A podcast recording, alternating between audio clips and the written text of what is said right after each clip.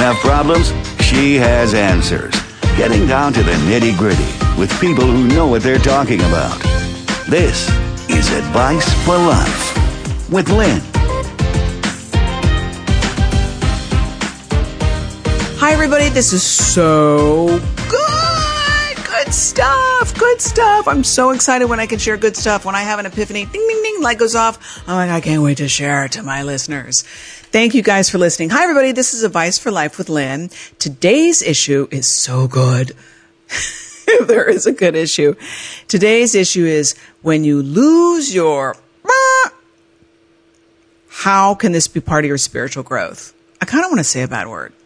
Phil, my audio engineer, can you fix that? When you lose your sh-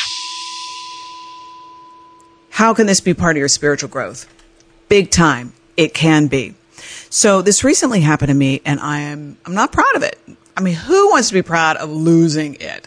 Who wants to be proud of like losing their cool? I don't think anybody is. I was out of town uh, recently, and one of the people I was with was under the weather. And you know, when you're under the weather, you don't feel good. You know, you're kind of cranky. And I was rushing to finish packing, uh, or this person was getting r- rushing to finish packing. I had already packed the night before because I'm so organized, and I wasn't sick. Um, and I was waiting on this person to finish packing so we could go to the airport. And this person says, Hey, can you look in the living room to see if I left any of my shirts in there? So I took a quick glance around this small room that I had been in already for a few hours. I didn't see any shirts an hour ago, but I looked again and I didn't see anything. And I said, I don't see any shirts. 30 minutes later, 30 minutes later, we're late to catch an Uber. And as I was walking out the door, I passed a chair with a jacket on it that wasn't mine. And I said, Are you going to wear this coat? And the guy went, nuts, bananas, blame me for not seeing his coat. Said something like, I'm just going to paraphrase, something like, how could you not see my coat? You know, I'm not wearing it on the plane. You know, it's sitting right there in the chair. How could you not see it? Implying as if it's my fault. Implying as if I'm in charge of this person's packing situations. So, of course, I was super triggered because this touched one of my ancient issues that says everything's my fault. If you're listening, I'm sure you know what your ancient issues are. Whatever your, you know, whatever it just takes you to blink and you're triggered, that's your ancient issue. It's not the present moment, but that's my, one of my number one things, right? I think everything's my fault. So when somebody tells me everything's my fault, I get triggered. So I got a bit defensive, uh, and I tried to come up with a solution, you know, fixing old, old Lynn ways. And then I realized I just need to sit back and take a deep breath and let him figure it out. There's nothing to be defensive about. You know, the Course in Miracles says, My innocence lies in my defenselessness. So that means that when we're innocent, we have nothing to defend. So when we're defensive, we must feel on some level that something is our fault. So I stopped myself. I was aware that I was being defensive for sure. So I sat down, took, a deep breath. I thought I was okay, but really I was just stuffing it. Still super triggered. So by now we're late for the Uber and um, we go outside and the Uber kept dropping us. And now I'm panicking because I don't want to miss our flight. I don't have money to pay for another hotel. We're far away from home. So I tried calling. He tried calling Uber on his phone and I tried. So I was like, let me just try myself. Two tries are better than one, right? So, um, I had the same kind of situation. I had difficulty try- finding an Uber. And then I, as I was panicking, I finally found somebody. I said, Hey, I found somebody. And he says, what kind of car is it? And I said, it's a red Prius. And he said, I always get an XL. Trigger number two. but I don't like lose it. It takes me, it's like water in a glass, right? It's soon enough, soon it's going to fill over. So this was another big drop of water in the glass. And I was grinding my teeth and I was, I wanted to say, well, at least we got a car. But anyway, so, um, I stuffed the trigger. I didn't have time to deal with it because the Prius just dropped us right there. So that solves that situation. So I'm like, you know, I'm a reporter. I can figure this out. So I go into the lodge and I ask the front desk for help. You know, help us. So they were super nice and they gently tell me that Uber, I'm sorry, ma'am. Uber doesn't really come around here. Well, it would have been nice to know a week ago. Okay, fine. Uber doesn't come around here. So she was super nice and she says she's going to call the only three taxis in town to see if somebody can take us to the airport. And guess what? All three taxis are booked. They're available two hours after our flight. So I start panicking. I start like starting wanting to peel the skin off my face. And as my stress level is entering the red zone, I look at my phone and I see Alejandro is coming. I don't care if it was the devil. It could have been devil, Satan. Anybody's coming. I'm like, Alejandro's coming. So I'm like, an Uber's on its way. So I quickly call Alejandro on the speaker, on speakerphone. Yeah, I call him on my phone and put him on speaker.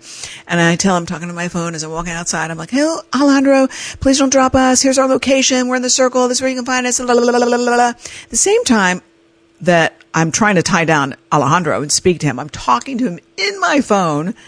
my friend is sitting a few feet away saying, no, no, no, that's not where we're at. Tell him to pick us up at the other road. No, no, that's not where we're at last drop of water in the glass. This is my earthquake. This is where I lost my. This is where I lost all consciousness. So when you lose it, that means you're losing the present moment. You're losing your consciousness. Eckhart Tolle, I listened to him today, and this is why it motivated me to do this podcast. He says, when you lose it, you're losing your consciousness. Not like, I'm unconscious, somebody call 911. Means I am not in the present moment. I'm kind of crazy at the moment. So I lost consciousness and to the point where I did something I don't ever do. I don't even do it in the car. I turned into a Lynn I don't even know. I flip off my friend while I'm talking to Alejandro. One hand flips off the friend. The other hand is talking to Alejandro in the phone. And I say, ah, like that, you know, flipping him off. And then I say to Alejandro, oh yes, I see you in that very calm, sick voice.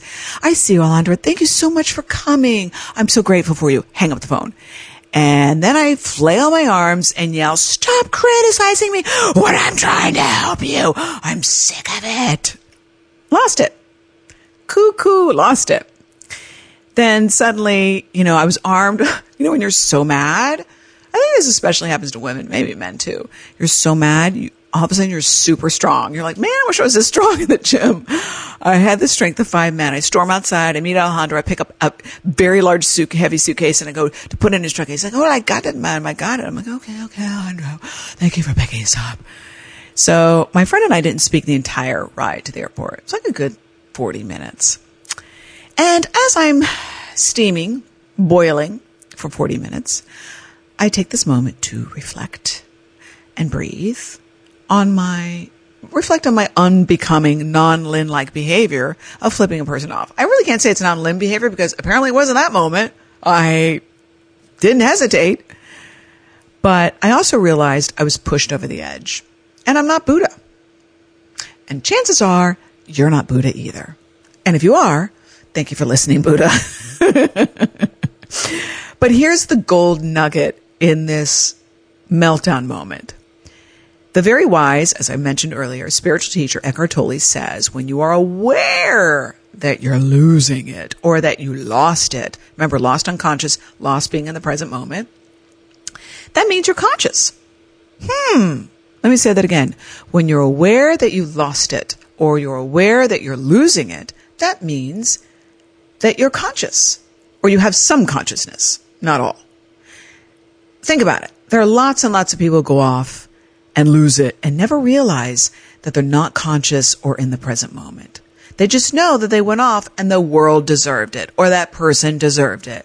There's absolutely no growth in that. And maybe you've been there, you know, I'm trying to think. Have I ever been there? If I've ever lost it and not taken responsibility or was aware that I uh, shame on me. I try to be aware because I want to grow. I'm sure you guys do too. Otherwise, you wouldn't be listening.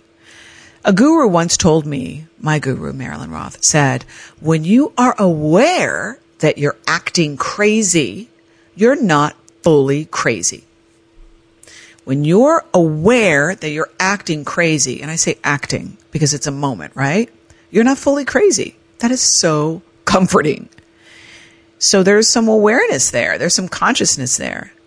So my friend, my spiritual growth, you guys, my friends, my spiritual growth, my spiritual growth in the situation of the meltdown I just told you about is the realization and the awareness and the acceptance that I lost it. I reacted to something as if it were true, right? I didn't overlook the code on purpose. It wasn't my fault. It's not my responsibility. And I did a good job in finding Uber and trying to problem solve. I had good intentions. No, none of that was my fault. And if it was my fault, I take responsibility. But in this case, definitely not my fault. And that's another thing. Little side note here, little, little extra gold nugget. Reaction is just that. We've talked about this on this podcast. You are reacting the past, just like in a play. React. Okay. React. Take two. React. Somewhere in my past, I picked up, picked up the false belief and took it as truth that everything is my fault and I'm always wrong, which nobody is always wrong. So when somebody in my life now tells me it's your fault when it's not, I believe them and I react. So to heal that, I must be aware of it. To heal that, we must be aware of that. So, which I am and hopefully, um, I'm a little less crazy. By the way, I did apologize for the flip because that wasn't nice. It wasn't kind and it wasn't deserved. And I also forgave myself for losing it. But more than that, I just want to be aware of losing it without judgment. So here's the takeaway for you. The next time you lose it, just watch yourself, watch it and say to yourself, wow, look at me. I'm losing it. I'll, or, already happened? Wow, I really lost it. Apologize if you need to to anybody. Apologize to yourself and promise yourself that you're just going to be aware of the next losing it extravaganza. And hopefully it won't be an extravaganza. It'll just be a shortened amount of time. And eventually, the more aware we are, the more we'll be able to control the reaction and we won't be pushed over the edge. So here's to spiritual growth and awareness of losing it. And here's to not losing it and controlling our reactions and not catching the hot potato. We talked about that in another podcast. Sorry, one last preachy. Hot potatoes are when somebody throws something at you, like accuses you of something, or, you know, like we'll say, Oh, look at you, you're all mad. And you get defensive. That's catching the hot potato. That's getting in the mud with somebody as opposed to saying, yeah, I'm mad. Or I'm not going to go there. I'm not going to you know, like the coat thing, you know, somebody blaming me. Oh, I can't believe you, you know, you didn't see my coat. The, the non-reactive thing, the non-catching the, the hot potato would be to say, I see you're, you see you're really frustrated. I'm sure you'll figure it out. I can't wait to get there. And I look forward to all of our awarenesses, awarenesses, whatever the plural of awareness is. Thank you for listening, everybody. And thank you for watching. So here's to a peaceful, non-reactive day. And here's to awareness.